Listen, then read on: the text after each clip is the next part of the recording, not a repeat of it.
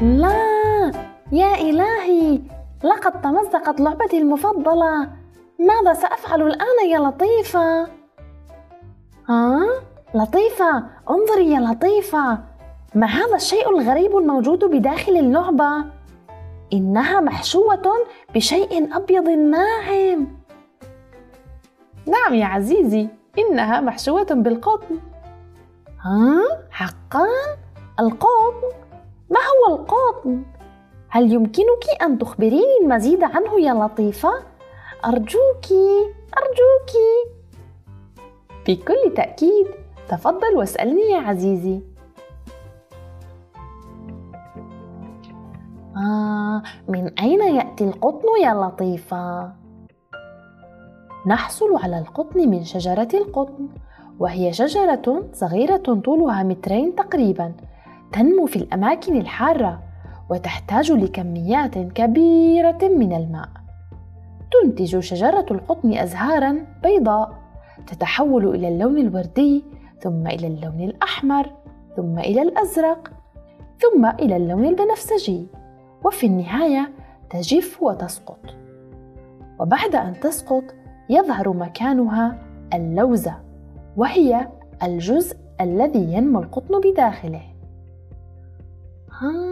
هذا رائع. آه حسنا. في ماذا نستخدم القطن يا لطيفة؟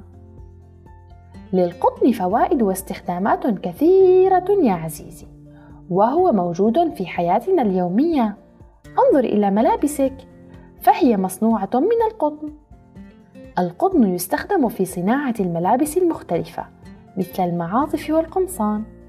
يستخدم في صناعة المفروشات والستائر.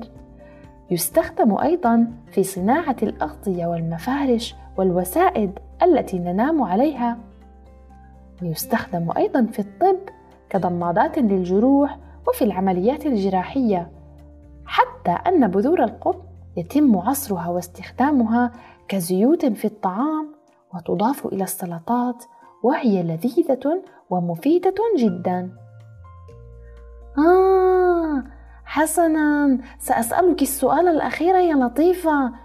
كيف يتحول القطن إلى ملابس؟ ها؟ سؤالك رائع يا عزيزي. حسنا سأخبرك. بعد ثلاثة أشهر من زراعة القطن يصبح جاهزا للحصاد ويمكن حصده يدويا أو بواسطة الآلات. ثم يرسل القطن إلى المصنع بواسطة الشاحنات. وبعد أن يصل القطن إلى المصنع يتم تنظيفه من الأوساخ وإخراج البذور من داخله. ثم يتم ضغط القطن بواسطة الآلات ليصبح قطعة واحدة.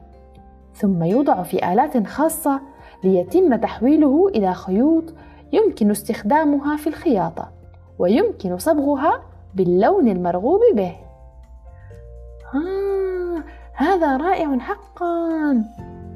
إنها عملية طويلة يا لطيفة.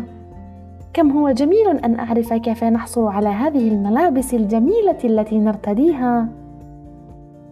بالطبع يا عزيزي ويمكنك أن تسألني دوما عن كل ما ترغب بمعرفته. وأنتم أيضا يا أصدقاء يمكنكم متابعتنا وإرسال أسئلتكم التي تودون معرفة إجاباتها. ولا تنسوا الاشتراك بقناتنا ليصلكم دوما جديدنا. إلى اللقاء.